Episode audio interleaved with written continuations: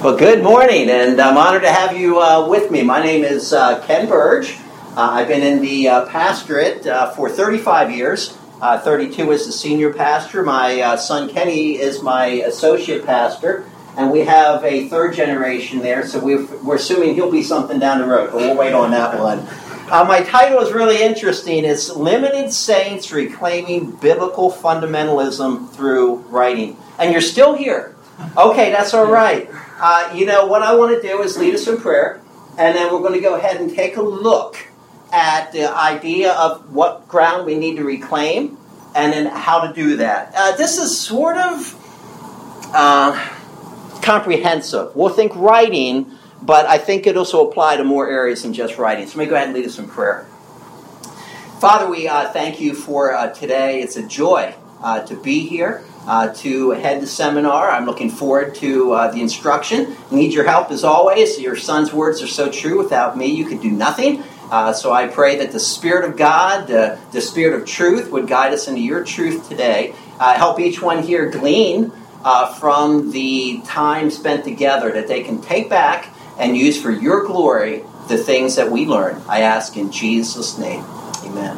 I'd like to share with you seven principles today uh, about writing, and I have to be frankly honest with you, I'm the last guy that ever thought would be writing. If you would have known me in middle school and high school, uh, you would kind of doubt if I could sign my name to something. So God has a very interesting uh, uh calling for all of us. So the first uh, thing I'd like to share with you is write to gain or recover terrain. Write to gain or recover terrain. So we're, looking at how do we take the Bible and apply it to the world. And I want to take this in two parts. Number one, we got an unsaved world. So there's a big field out there, right? 1 John 5.19 says that the whole world lies under the sway of the wicked one. That's a lot. So everyone with blinders on out there, 2 Corinthians 4, 3 and 4 says very clearly, Satan has blinded your minds. Uh, you might be surprised, even though you're writing to a Christian audience, how often that'll go across to the unsaved. And we've had this happen to us over and over and over again. For example, uh, I've written, uh, the 12th book is coming out uh, soon, but I uh, have done devotion books. There were 12 guys uh, that I had been discipling. My wife, when any good idea comes into the Burge home, it comes through her. she said, Ken, you need to put that into book form. And so what we did, I, I approached my publisher, and I have uh, 365 days where you read through the Bible. That's the most important part. I want to get you into Scripture. Read through the Bible, and what I do is give some exegesis on something within that. So, for instance, uh, the fire stands for familiarity because uh, I, you know, we were taught in Bible college and seminary the word observation as the first step of Bible study, but it sounded like I was always going to put on the lab coat and look at something that was cold and dead. Uh, the Latin uh, actually means family, uh, to be familiar with. So we got to get familiar with the scripture, and then we need to interpret it. Uh, you recall uh, from Greek mythology, Hermes uh, was the messenger god. So what was he going to do? Bring the message to humans. We have to understand what God has put in this book. So that's your second step. the R goes for relationship. Uh, when you're studying a book of the Bible, you want to know how that passage fits in that entire book, but also outside of it. And then we have the E, which is very important, by the way, it's employment. If you don't put into practice what you've learned, you're nowhere, right? We all know that with Bible study. James said not to be only hearers, but doers also. So, started off with the devotion book, but we're in Washington, D.C. We're actually in Maryland, but we're, we're right on the border there. And we have a lot of Hispanics so uh, we uh, recently were convicted to start a foundation. So we started the Ken J. Burge Senior Foundation. The idea with the foundation was simply to take my books and get them to English speaking people around the globe who cannot have training because they can't afford it. Uh, we have projects I'll tell you about in the India and the Philippines and some really cool things, but locally, I'm a pastor. I'm around Christians. I'm, most of my time is spent with other people that are born again.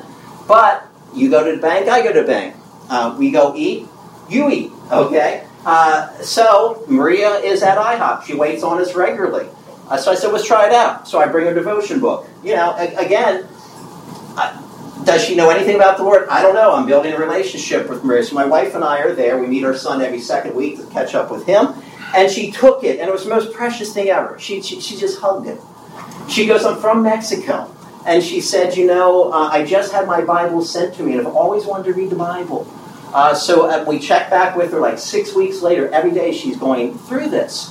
So when we are to get gain terrain from the unsaved world, you might be surprised how God just might want to do that. And so eh, that's that's one realm that you'll be reaching out to. But let's be honest, there's a lot of bad doctrine out there. Uh, it seems that the, uh, the Calvinist reform movement, uh, they've permeated everything. If you're writing, it's hard to crack through. Uh, I'm just telling you, to get our materials out there, uh, it seems like we're sort of blackballed at times from that. But we have a Christian realm. And much of the New Testament, by the way, uh, deals with Christians trying to take back ground. if I can give you just a couple of illustrations. Uh, in the book of Revelation, are seven churches in Asia Minor, Western Turkey. Where do we start in Ephesus? Uh, so you have Jesus walking through the church, evaluating each one. And I joke when we had a Hispanic congregation with an ours, I'd preach, and I say, kind of carrying his clipboard. You know what I learned? There's no term in Spanish for clipboard. So you ever get one of those things you're translating, everybody's like looking at you, and you're trying to go, okay, we'll figure it out. Uh, so if you ever do it, don't do any sort. But that's what he's doing. He's evaluating uh, the church. He, he, he, comes in to look at each one. Because what does he say to all, all seven churches? I know your work. So he's evaluating them. And I want to start with the church of Ephesus as an example because we have a history of the church of Ephesus in the Bible. Because we have a book called Ephesians. Paul is under house arrest, AD 60 to 62. And uh, I'll talk more about these details later, but he is writing a letter to the Ephesians. What do we learn in chapter 1 and verse 15? Paul praises them because they have a love for some, no, all the saints. In other words, they're a mature church because remember how the Lord summarized? He was asked, which is the great commandment from the law? Okay, you have you love the Lord your God with all your heart, mind, soul, and strength. But what does he add to it? Tell me. You love your neighbor as yourself, right? And when he says likewise, the little Greek term user means on the same level of. In other words, the second command is as important as the first because we can say we love this invisible God, but how do we demonstrate that? By what we do with people. So we start off with Ephesus, they're doing well. But now you're still looking at the church of Ephesus, 1 Timothy, a number of years later. What's going on with those folks? Well, it seems materialism is creeping in because in chapter 6, uh, Paul starts to write them and say, Godliness with contentment is great gain. And then he corrects them for having too much emphasis upon money. And so we move on, maybe another decade or two. First John, same church. What does he actually write to them in 1 John 2 15 through 17? Uh, Love not the world, neither the things that are in the world. The Greek uh, is a present imperative, which means stop loving the world. Stop loving these things. So, what has happened? The materialistic. Now, Jesus is evaluating that church, and he says basically, if you don't repent, uh, you don't return to your first love. It doesn't say you lost your first love, but you left your first love. I think it's materialism. And Jesus said it, did he not summarize this for us in Matthew 6 24? You can't have what? Two masters. You're going to hate the one and love the other. You can't serve both. You can't serve God and mammon. So Jesus confronts the church. You and I, through our writing, can help bring back ground by confronting bad doctrine and things that are floating on out there that need to be confronted. That's an important thing to do. So, number one, right to gain or recover terrain. And I'd like to just tell you right out, right. number two, uh, where do we go with all this? Write a vision statement. Write a vision statement. We call it a motto. Uh, our church, very simple finding the lost, training a found for God's glory. Because that's who we are. Uh, in Luke 19:10, the two infinitives are important here. Jesus has come to seek and to what? Save that which was lost. Uh, Jesus knew what he was doing. He was focused, and he wanted other people to be focused. Because he's the one who says to make disciples. That's the command of all the nations. And he is very emphatic. And then even before he leaves, what he said, let me give you the game plan. It's Jerusalem, it's Judea, It's Samaria. So you got to know who your audience is. Who am I targeting? Now, God might change that for you over the course of time. You might start with writing on a particular area, and as you gain skills in that area, God might broaden you. He was faithful a little, right? Uh, so don't be surprised if He doesn't do that. But that's that's our church motto. Now, when I started my foundation, uh, 1 Peter chapter 2, would you like to turn there? 1 Peter chapter 2. I love these days. You can do phone, you can do that. Okay. 1 Peter chapter 2. And I'll tell you the foundations motto and build upon this just a little bit for you about what you can do. 1 Peter chapter 2. Would someone like to read verses 4 and 5, please? And coming to him as to a living stone, which has been rejected by people, but is choice and precious in the sight of God. You also, as living stones, are being built up as a spiritual house for a holy priesthood to offer spiritual sacrifices that are acceptable to God through Jesus Christ. Great reading. Thank you. So we have an unsaved audience that we can write to reach. We're looking at the saved audience. My foundation's motto is equipping Jesus's living stones for God's glory. For God's glory. God has just been gracious to our ministry. We're small. We, we are in a small town, we have limited parking, and we're never going to be a mega church. We've come to accept that. But that doesn't mean we can't do outreach. And so we have connected with much of the world through our YouTube ministry, and I'll explain some of that to you later on. We've actually have now two missionaries that we have gleaned because they found us uh, our sermons. They started to watch the sermons. They had a, a, hankering to do ministry in the region. We've actually picked them up financially, and we have these connections. And God's just building them around around the world. Let me just mention too uh, what we're doing. Uh, we have ten pastors in India, and they read English, so that's good uh, because the foundation is trying to get my books out to English speaking people in, in Africa and the Philippines and places like India. So you have these people, and, and listen to everybody, they have not had the privileges that we have with our training. Mike and I did seminary together. We sat there and suffered through Greek class, but we learned a little something. We were privileged to do that. Uh, overseas, very little training, very little Bible knowledge, very little opportunity whatsoever. So we have to help them because we're called to make disciples where? Of all nations. And that means people who are not like us. And it's what we're called to do, and it's an important thing. So we have a connection now with Pastor David Oss. And I said, What do you need? Now, the good news is we have Amazon working in India. Because if not, we have to figure out how to send books to people, which is a little challenging, but God will get you there.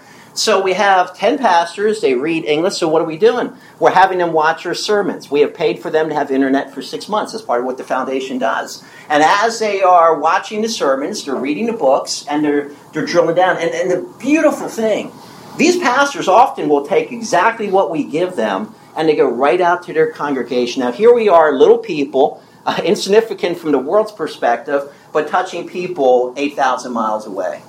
That's pretty cool, is it not? In the Philippines, I don't know why God's given us just such a broad open door. In the Philippines, uh, we have Filipinos in our congregation. I've, I've known them for decades, and I joke with them all the time. I say, Mark, M A R C, I know more Filipinos from the Philippines than you do. I really do. Uh, I send out free devotion system. There's people that can't afford them, so I have groups that I send things out to. And our missionaries that we have picked up through our outreach, Fel and Charlie, uh, called by Yog. Um, has been asked, this is, this is crazy, to work with law enforcement to give them character training, Bible. Now, you try that here. Okay, try that here. You know, they have things, we have people in the Philippines taking our materials into the public school system. Uh, try that here, and it just doesn't work out. Uh, so we have 40 law enforcement personnel that we have bought books for. We've just sent out a great big box to them.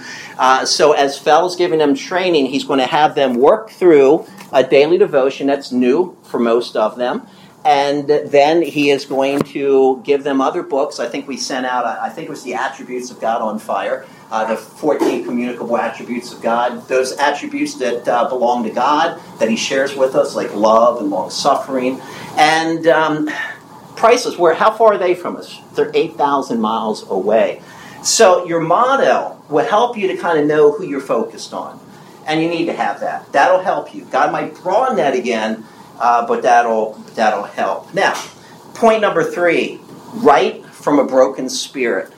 Uh, some of you are younger, you haven't had a chance to uh, endure too much in ministry yet, but you hang around long enough, and, and, my pastor friends, I always want to just go give a hug to because my only question for them is how many times have you been shivved in the ministry? In other words, how many times has someone stuck you in the back that you have reached out to, as Jesus did?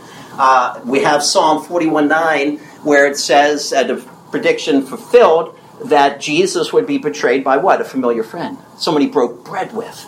Uh, we, we know that. So there are two ways I think brokenness uh, comes. The first way we like, we get under God's word. I like that part. Uh, you think of the Ten Commandments. Where is Moses? He is on a mountain. And remember, we have the thunder. What are the people saying? Oh, Moses, you go talk to God. We're fine. But they're, they're humbled by the presence of God. And if you transition to the New Testament, the greatest sermon ever preached, the Sermon on the Mount, Matthew 5 through 7, where do we find Jesus? He's on a mountain. And what is he doing? He's elevating God's word. And how do we all begin this? You know, the first beatitude blessed are the poor in spirit, for theirs is the kingdom of heaven. And the word there, when it talks about poor, it's ptochos. It means those that are dirt poor, those that just do not have any money. But when we understand God's word is lifted up, come on, let's be honest, we're like Isaiah who sees the glory of the Lord, and we're going, How could the Lord ever use me? You know how filthy I am? but that's what happens. But that's the kind of person God uses. Uh, Bob Provost, uh, head of SGA, at least he was in the past, I had a dinner with him years ago, and he took out Isaiah 66. He says, Let me tell you the kind of pastors we look for in Russia. And he talked about those that are broken and are contrite uh, in spirit. And the word contrite is used of Mephibosheth. Remember uh, the son of Jonathan that was lame? It meant to be smashed because his nurse dropped him. Uh, God wants humble servants. He doesn't need anybody arrogant in the ministry because he resists the proud. That's really what it means. But he gives grace to the humble. So I think this whole concept of a broken spirit. So that's one way we do it. But then there's the second way. I, I went back, and this is uh, taking you back some time, but it was uh, 2004. I wrote an article for The Voice magazine, 2004. Uh, I had to pull it out. It's, it's, it's uh, yellowing a little bit there. No pain, no gain. And I basically, from my ministerial experience, having been in the ministry for 12 years and having had some attacks that were just not, not of God, obviously from the wicked one, and going through certain things, it, it, it just was pretty devastating to me. But, you know, it's so interesting that even through all of this, guess what God did in my brokenness? He called my son to ministry. And I looked at him and I said, You sure you want to do this? You, you know, you sure you want to experience what I've experienced uh, just after a decade of ministry? And you might go, Well, why is that significant? Well, we're a team. Kenny's been with me for 10 years. Uh, I'm sort of the left brain of the pastoral staff. I like language. I like logic, and he's, he likes those things too, but he's right brain. Uh, I'll take you back to 2011. And someone in the congregation said, Pastor, we need to put the sermons on YouTube. And I go, they're not that good. I don't, I don't know about this. And uh, so then Kenny comes along and says, Dad, we got to do this. And I'm going, okay, I'm starting to hear this is something we need to do. But it's going to cost us $10,000 back in a day. We were a small group of people. And I'll never forget it. Somebody came up almost immediately, said, Here's a thousand for the project. Here's a thousand. Somebody came and gave me a check. He never thought the people would have six thousand dollars. Uh, here we are, and my son has a two year degree in web technology, so he gets all of that computer side of it. Uh, so he videos all of our uh, sermons, and we now have over a half million sermons viewed. And you go, how do I get you know information out about my writing? At the end of each sermon, uh, we advertise my books. Doesn't cost us anything. Uh, you know, that's pretty cool. Uh, from two guys in a small church who ministering to 100 people each Sunday to have reached now over a half a million people. And we're just beginning. We think we'll have over 3,000 subscribers by the end of even this year alone. But it's, it's the kind of thing that God does, but He works through brokenness. So here's your challenge. When someone hurts you, don't waste your time looking at the person you can put all your attention there, and then you know all you get is one thing. It's called bitterness. Uh, God's grace is made available to you So when you take the hit, it's kind of like Stephen in Acts 7. And he's going to be stoned. And what's he praying? Father, forgive them. right? Does that sound familiar to you? Do you call that grace? I call that grace. To be able to endure the situation. You look at what God's doing with you. A year later, uh, I wrote another article. It was called The Need uh, for Loyal Servants in Diverse Communities. That was in November, December of 2005. Uh, I had gone through a bad situation. We had lost a lot of people in the church. I'd been misrepresented, but all because there was someone I trained for 10 years that I found out later on was trying to take over the church. Fun, fun. Uh, so it was it was a painful time. My community was changing back then. I mean, it was it was changing dramatically. So how is God going to reach our now African American and Hispanic region? Okay, I'll tell you how he did it. I'm, i led the mayor of the town to Jesus, African American lady. She and her husband both, they were coming to my study for a Bible study. So someone comes knocking on my door. It's about 7 o'clock Wednesday night. Uh, Pastor, the mayor needs you. Walk out our door, and we're about a half mile away from D.C., so we're these things come and go. And we, I looked across the street. On this side of the street was a group of people. And on the other side of the street was a group of people and two hostile parties. So what did I do? Naturally, I went back in my study and prayed. Now, I, I walked right in the middle of the street because there was my mayor. She was mediating the two gangs, mediating it. And this went on for over two hours. Uh, see some of these hairs up here? This little, you know, okay. two hours. And, and you know why it took them so long to come? Uh, rumor had it that MS 13 was going to stage a fight. When the police would come, what would MS 13 do? Turn on the police officers. So they just didn't show up for two hours. Thank you so much. You're here to serve and protect, and we're just in the middle of this. And I'm telling you, if we would have patted people down, we could have supplied Pittsburgh with a lot of steel uh, because it was it was it was rough. Thank God that night. Finally, everybody dispersed. One went into the nuisance home that was across the street from the church. The lady, the mother, came out to me because basically a lot of women too. She said, "Nobody's ever driving us out of our home." Well, after we got done, I talked to the uh, chief of police. He called. He says, "You're so calm. You're so calm." Uh, and uh, so the mayor and I went into the study, and we knelt down, and I just prayed, Lord, if you will either save these people or move them out. Well, I guess they weren't going to repent because that night somebody came by and just shot up their home, and they left. But tell you all that because the white guy stood with the black mayor then you know what started happening to the church? All these people started coming in.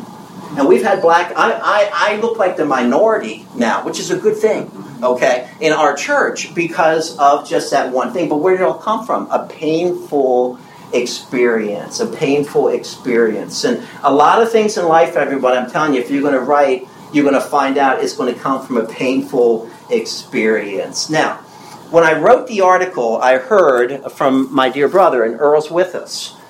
I didn't even know I had an email from 2005. And by the way, it only takes me 15 to 25 years to respond to your email, so you know, be patient with me if you write to me. So this was 2005, and this was from Earl. Uh, I appreciate your article, The Need for Loyal Servants in Diverse Communities. Uh, he's going, I don't remember these things. I, this, you know, because he does a lot of ministry. I have been concerned for several years that we are involved in IFCA Church Extension are taking the less strenuous course of planning churches in new housing developments, towns, and rural communities to neglect of our cities. But I have not come up with a way to solve that deficiency. You know, in other words, how do we get into the cities? We're kind of in the rural sections. Uh, the church extension agency I now direct has been under the direction of Dr. Rory Sprague one of the most active in the IFCA for many years. In our nearly 50 years of ministry, we have planted scores of churches. I love church planters. Anything I can do to support church planters, I'm in. Uh, they're my heart because I feel like we're kind of doing the same thing, and we're in a diverse area, and the thing's are a little different, but uh, uh, same heart. And as uh, and, and as we're doing this, our fundamental churches, we're moving out of the cities we have not filled the void. I see this as a tragedy that grows worse every day as the population of our cities increase. And basically, Earl goes on to say, Help us. What do we do here? And, uh, you know, we're on the doorstep of Washington, D.C., so for decades, for decades, I'd prayed for the nation's capital, looking for opportunities uh, to serve. And I want to tell you one other story, and it leads you into what we've been able to do now in the nation's capital. Uh, I, I, joke with my family, I wasn't always saved. And uh, so I was probably 15. A group of us were hanging out, doing nothing good, only getting in trouble. And there was another group that came upon our path who lived on the other side of the highway. And all you needed was the division of East West Highway, and it was them and us. And when, when they made eye contact with us, we all started running. And I, I, we both now, my wife and I, are on the same street we grew up. So it's, it's pretty cool. I, I pointed out who the former drug dealers were when we moved in. It was just, you know, it's an interesting thing for the children coming up. And uh, so they're running after us, and we're all, you know, healthy, young, and we're running fast. And, and our leader, at one point, he just stops. And I'll never forget these words. He says, What are we running from?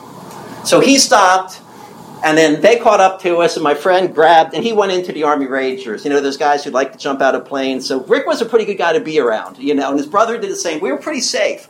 And so he grabbed this guy's uh, jacket, and the other guy grabbed him, they looked at each other, and they went on. But, you know, here's the question what are we running from? You know, when my community started to change, I'll give you a quick illustration of how it changed. Dad used to take us to barber school, about two miles away from the church. Barber school was defined by someone, a friend of mine said, that's the place your old man takes you for a haircut, but he goes somewhere else. that was the definition of barber school. And it was, you know, I thought back on, I thought, you know, Dad never did get his hair cut there. And I always wondered, you know, when a guy comes up who's training cutting your hair, and he kind of looks at you, and he just, you know, the, the guy, you know, you get one of those, you know, you're in trouble. You wear a hat for two weeks. Uh, if I walked into that place right now, they wouldn't know what to do with my head. Okay, because it's not the color head that they normally cut. My point is, you know, the blacks and the Hispanics started coming in, and the question I'd ask myself: Am I willing to stay here and not run? because we're called to reach these people. And God started to bring in the black community, the Hispanic community. Uh, we have an Asian community, Filipinos and Indians, and it's the most beautiful thing. But about five years ago, there was a church in Northeast DC, Bethesda Baptist Church, and they were struggling. And some of their people started coming to my Bible study. And you know what they called it? And this was precious because when I go and I preach at Bethesda Baptist, I'm the only guy that's tall, light, and handsome. That's my code talk from the only white guy in the premises.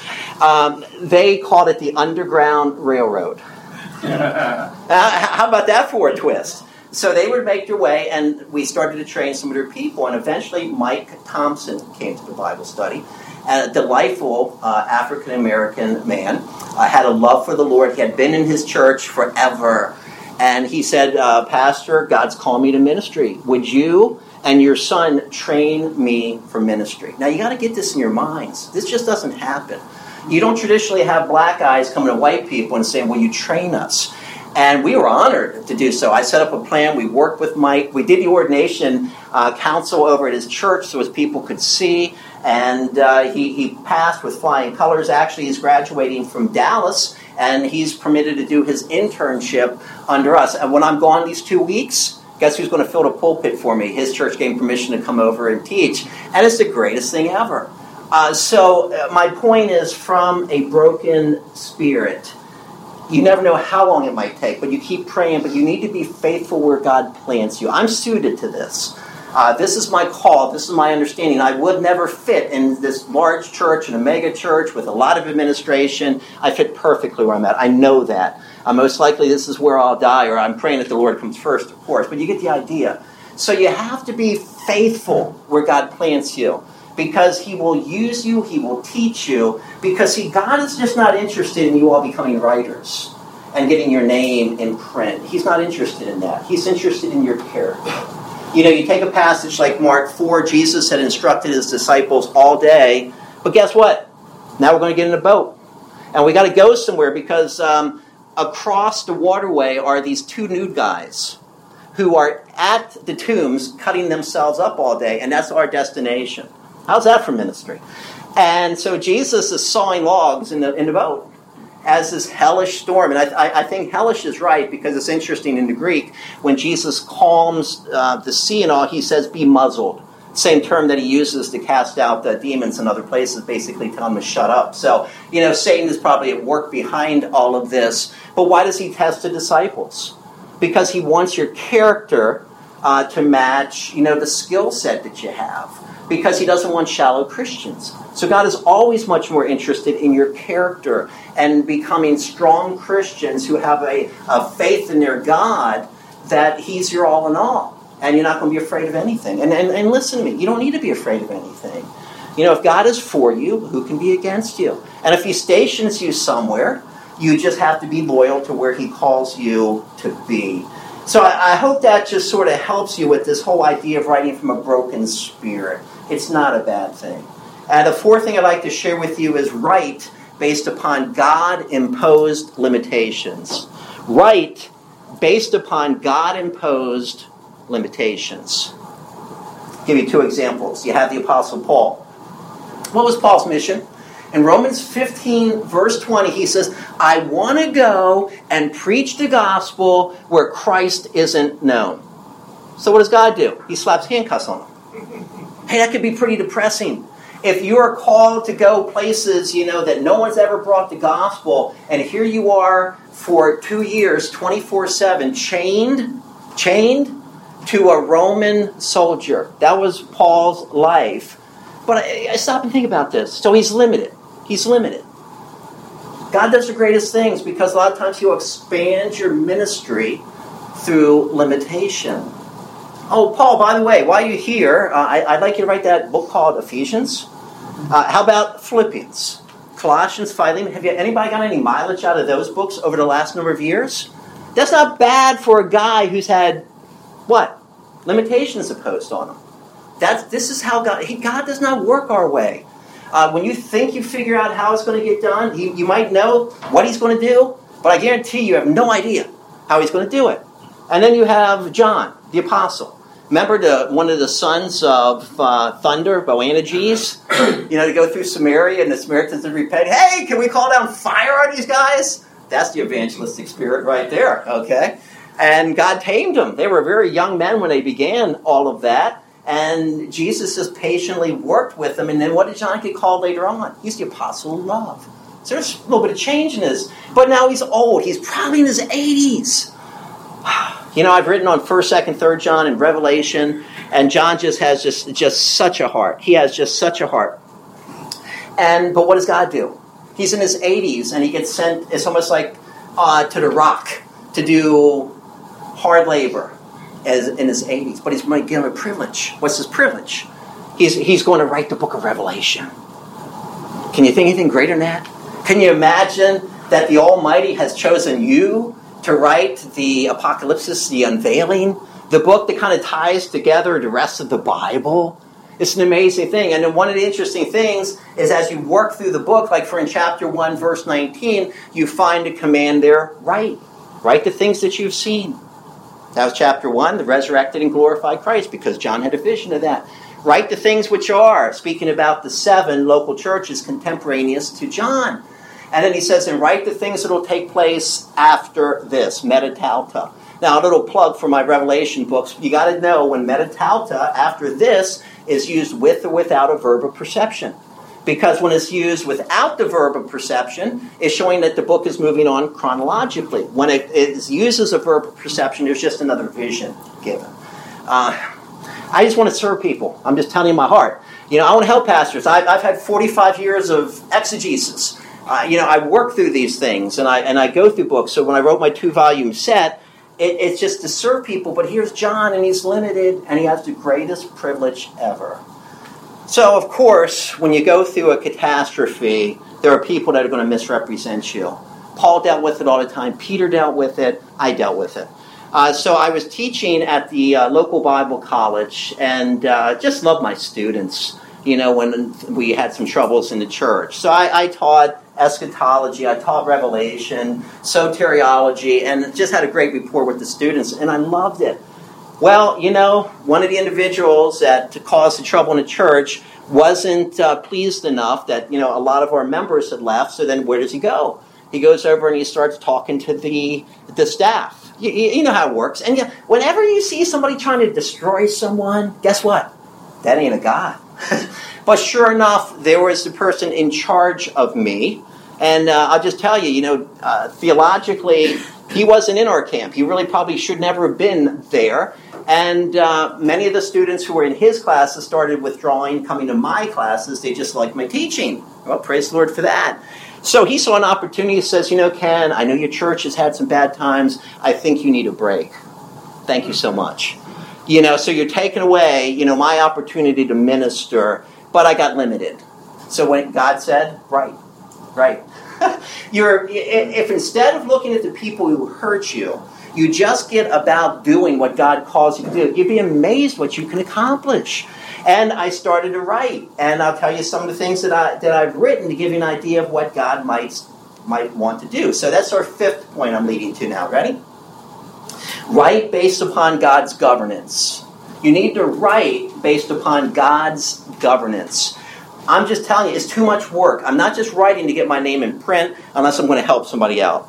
Uh, but you want God to guide you with exactly what He wants you to write because He's the only one. So I had started my doctoral program at Dallas Seminary when all these things happened at the church, and God miraculously just provided uh, the whole time, which was just an extraordinary thing. So it was time to figure out what I was going to do with my dissertation. So I, I went to John Reed. John was my advisor. John was maybe 80. You ever meet people like you, know that they and God are like this. Uh, that was John, and that's who God put me under. So he says, Ken, what do you want to do for your dissertation? And I said, well, maybe something, you know, I've been doing uh, premarital, postmarital counseling for 20 years. And you know what he said to me? Seriously, he looked at me, you're not qualified to do that. So for anyone I've done your premarital or uh, counseling or postmarital, I apologize in advance, okay? Uh, so he knew me, and he said, we got to do something on preaching.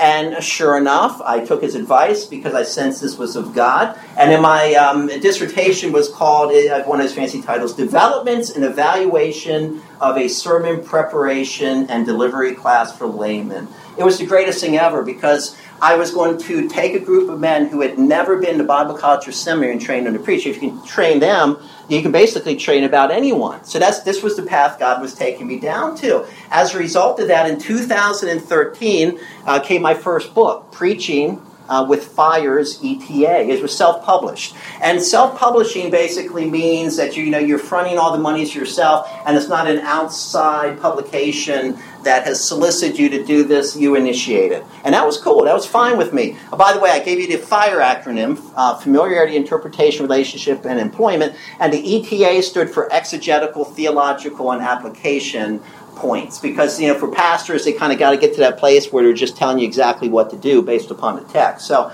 I, I wrote that book and then from that i reached out to Michael Duduit. I was getting preaching magazine and I, I wrote to michael. I, I sent him some articles and sure enough here's this nobody and now he has three published articles in the magazine that's read by preachers all around the world a total of eight articles now. So if you go to uh, either the publication or the website, I have eight of them done there.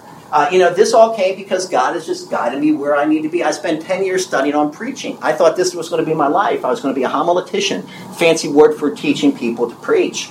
And uh, God gave me a, a, shift, and I started doing commentaries. Uh, so my Ephesians book, because there was an outside publisher who saw what I was doing, said, "Hey, we want you." And a very small publisher from Oregon. And so I started working through commentaries, and that's uh, when you start to see my, my Fire series. You know, I've been working through different books of the Bible, and basically it's to help people because most people haven't had my training. So I get them familiar with the passage, I show them how to interpret it, and I walk them through this process so they can get it. You know, it's not about me just knowing, saying, oh, here, you need me, because only I know this. No, it's I want to teach you how to do this and I and I walk them through the process. So that that's been what I've been all about. So you know, right based upon God's governance, He might have you do one thing here. He might build upon that, but you just be faithful and let Him take care of the rest. Okay. So let me now transition to our sixth uh, point. Right when your world is turned upside down. This is really an important point. Right when your world is turned upside down. I have three periods in my life when I went back and looked over the 35 years of pastoral ministry that God produced some of the greatest things through when I suffered the most. Isn't that the nature of God? You know, you think of Philippians 3.10 that I might know him. So that's to know him experientially and the power of his resurrection. I got to be honest with you. I've experienced God's power. You know, we are working now to get my attributes book uh, translated into Spanish. We needed fifteen hundred dollars, and the money wasn't there. We have a foundation. I told my wife it's coming. So sure enough, somebody comes up and I, I kid you not, they go, "Here's a thousand dollars." Someone else came up and said, "I give," and you know what the next check was? Five hundred dollars. So I, I know something about the power of God and His ability to do. But I also need to be conformed to what? The fellowship of His, and His plural, sufferings. I got to identify with Christ. The only way you're ever going to identify with Christ is if you suffer. And, and that's such an important concept. So there I was in 2003 with an Absalom situation.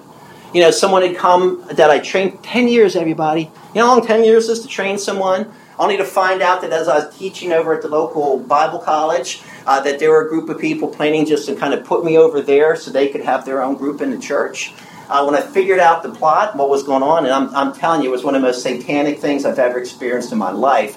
And I won't go into the details, but don't don't think Satan's out there trying to. Uh, you know, he's out there trying to kill the church. You know, that's who he is. So, but I wrote, you know, and I got two articles, and I, you know, David encouraged my my brethren in in um, the IFCA. Uh, then uh, it was time to do my dissertation. And my advisor said to me for my doctoral dissertation, uh, Are you sure you have permission from the guy ahead of the pastoral ministries department to go in and to teach a class? Because that was my initial plan. I was going to go over to the Bible college. I was going to teach a sermon preparation class, and I had secured the permission I needed. But when you know these bad guys kind of came behind me and tried to undercut me, then next thing you know, I was persona non grata. Nobody had time to talk to me. No one would fulfill their promises. I was like an isolated man out there. And I want to just tell you all something. It was the best thing that ever happened to me. Because we all have sometimes go through the wilderness. Sometimes the Lord is going to go, I'm enough for you, and you just trust me. See, we don't have to always know the why, but we need to know the who. And as long as my eyes are at Him, you know, like Job, and you understand who he is, you don't always get the answers to the why. Sometimes you do later on, but you don't always get them. So, uh, sure enough, uh, through that, instead of just teaching a sermon prep class, I got to do the dissertation on training laymen to preach. And what am I doing today? You know, we're, we're helping people all around the globe how to do this. Why? Because God knew I needed the preparation. So that was the second time. It was sort of like the rug was pulled out from under me. A year ago, I started the uh, foundation because we just wanted to help people. All of us in the foundation, all family members, none of us make any money. Uh, everything that comes in goes right into the ministry. Uh, where I always joke with people, I went into the ministry for the money. Uh, you know, so we, we just want to help people. It's all we want to do. Uh, so I had a 10 book deal with this small publisher and COVID came and they had some difficulties. I was, I think, into my third book into the process, and what happened? I got a, an, an email out of the blue one day. We can't honor the contract. You know, I have spent thousands of dollars personally going through the legal process of, uh, you know, going through my state and all the hoops I needed to jump through there. Then I needed to go through the federal government for the 501c3. I mean, I'd invested heavily because I knew it's what God wanted me to do. And then this guy just comes to, oh, by the way, we can't honor this. Uh, so I got put in contact with uh, Terry Whalin. Uh, Terry had worked with uh, Decision Magazine, Billy Graham's magazine. Uh, Terry's written, I think, scores of books. Uh, he actually wrote the book, How to Submit a Book Proposal. Terry is just like the guy, and for some strange reason, he loves my work. So he works for Morgan James. If you go to Morgan James and you look up even on Wikipedia, they'll get 5,000 manuscripts in a year. Uh, they only take 150. They took mine. they, they courted me. And this is hilarious for me because, you know, I've never been at that level before. Uh, so, Lord willing, at the end of this year, you know, my book on Ephesians, uh, Paul's letter to the Ephesians on fire, will be found in bookstores all around.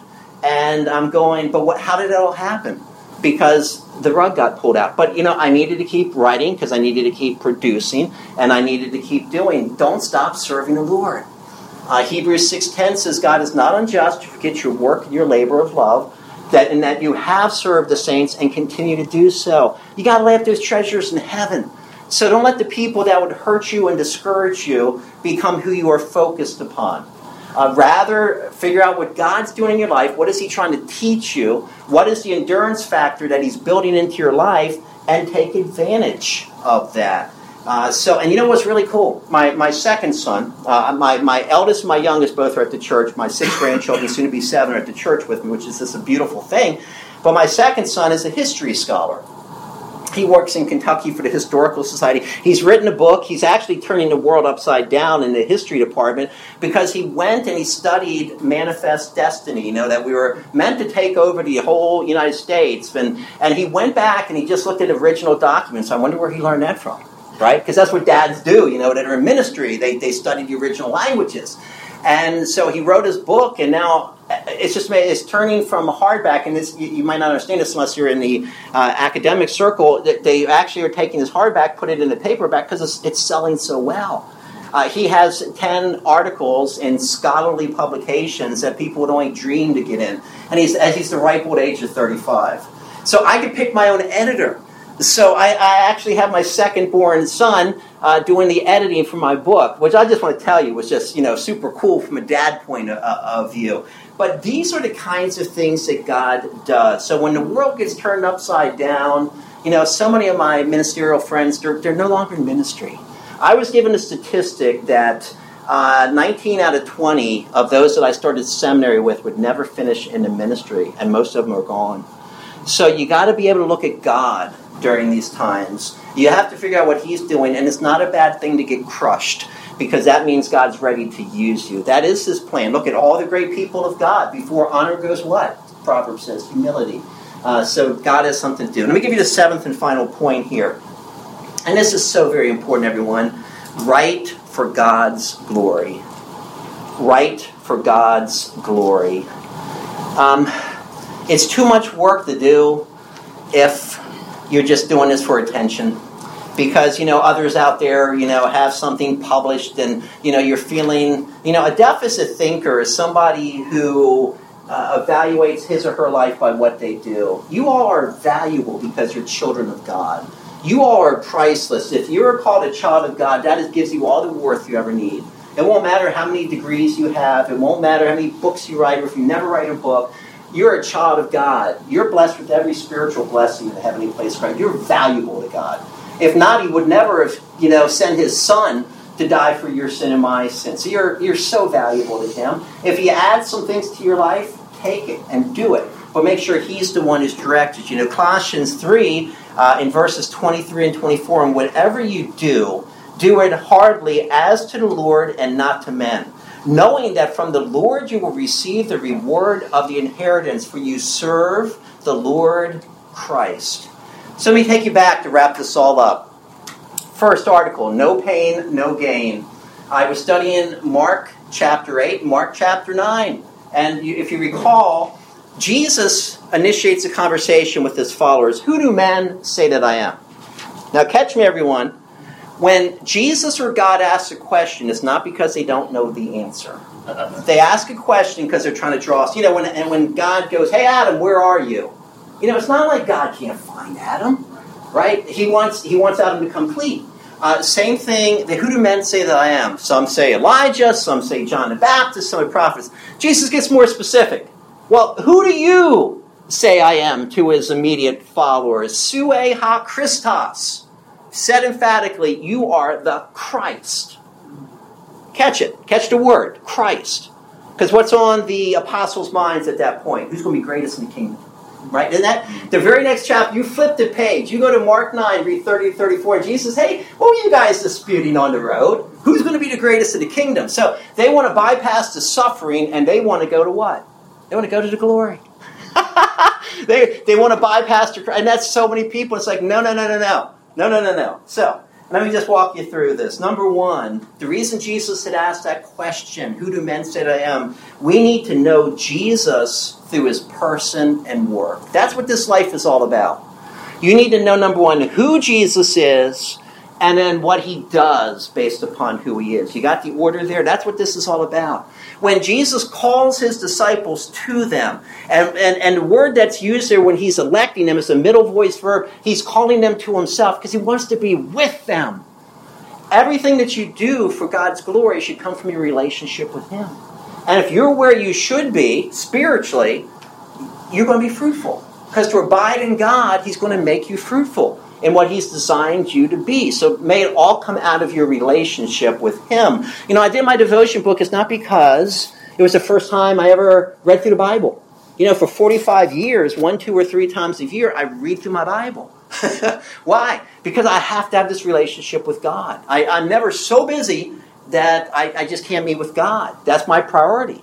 And so, number one, know Jesus through his person and work. Number two, know that suffering precedes glory. Know that suffering precedes glory. You know, it's interesting. Jesus does not engage the disciples about him becoming a Messiah. You know what he starts talking about? I'm going to be betrayed. I'm going to suffer. I'm going to die. I'm going to be betrayed. I'm going to read Mark's gospel. Just work through it one time and just see every time that Jesus reminds them, and they never get it. They never get it. Even when James and John come to him and they want to sit on the right and the left, notice the timing word then. After Jesus explains what he's going to suffer, they basically go, Can we have a blank check? We really want to be important in, in the kingdom. And Jesus, even when Peter takes him aside and says, You're not going to the cross, get behind me, Satan. Okay. We have to understand that suffering precedes glory. So if you do this right, everybody, all who live godly in Christ Jesus shall suffer persecution. Uh, it's part of our package. But you should take it in such a way and you need to embrace it. When you are hurting and you are alone and you are isolated, that's probably when God wants to do his greatest work in you because he's purifying you. So when he can use you in a bigger way, your heart's ready. And then finally, know that the cross should not be avoided. Know that the cross should not be avoided. Paul went to Corinth and he says, I wanted, I wanted to know nothing among you except Jesus Christ and Him crucified. Guess what he preached? The cross. And then how about the application of that for you and me? It's Galatians 2.20. I've been crucified with Christ. Paul uses the perfect tense verb there. Been, uh, the idea, because he's associated with Jesus, I've been crucified in the past with that result continued. I have been crucified with Christ. It is no longer I who live, but Christ lives in me. And the life that I now live, I live by faith in the Son of God who loved me, and he gave himself for me. You just need to practice your position, my brethren. right? We have a newness of life because of the resurrection, but we need to make sure that we are, if you will, dead to sin and alive to God. But don't avoid the cross. Uh, don't avoid the cross. Jesus says it this way in Mark 8 34. Uh, and who will follow me? He says, let a man, and it's three commands. And let him deny himself. That's an aorist, once and for all. It's not about you.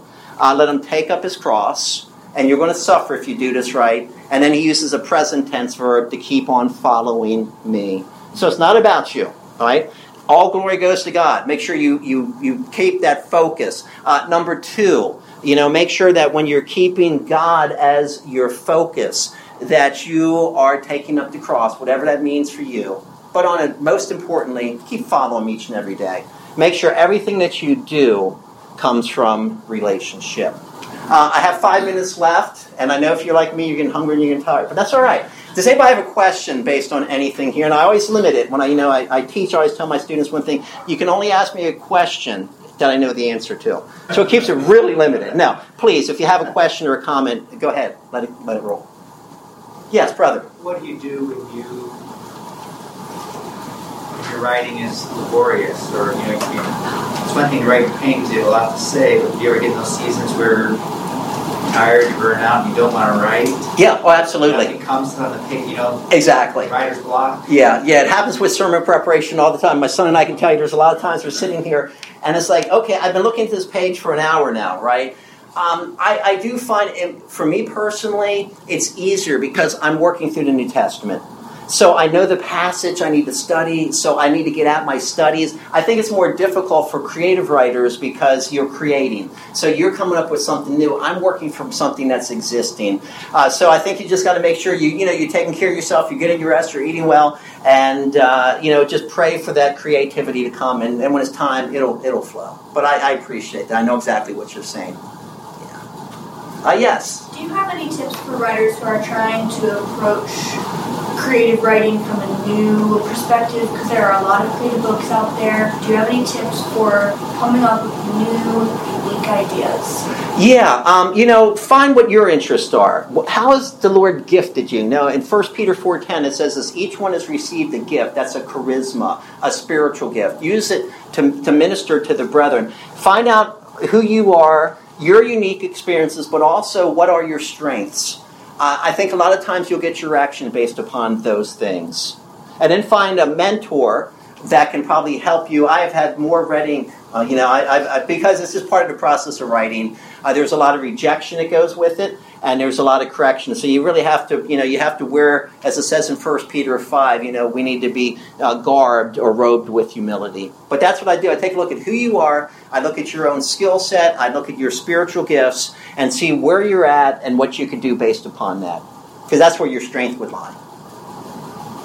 Oh, yes, brother. Uh, technical question: Where where do you stand writing as in, in regards to outlining? I'm an outliner. I've written three books, and I'm writing my fourth one. Good for you. And I outline extensively to the point where I'm outlining the paragraphs. Okay. And then when it comes time to write, I'm just sitting there with the outline, and just okay, getting everything. Are you and, that way, or do you are you a more freeform? Uh, you know, for me, um, my process makes me work through it where I'm, first of all, like it all flows from my sermons. So I'm getting familiar with whatever I'm writing on. And then obviously for me, I'm, I'm interpreting, but it, it, comes from the Greek text and what I learned from others. Uh, the relationship often comes because of the time I've spent in the Bible for 45 years.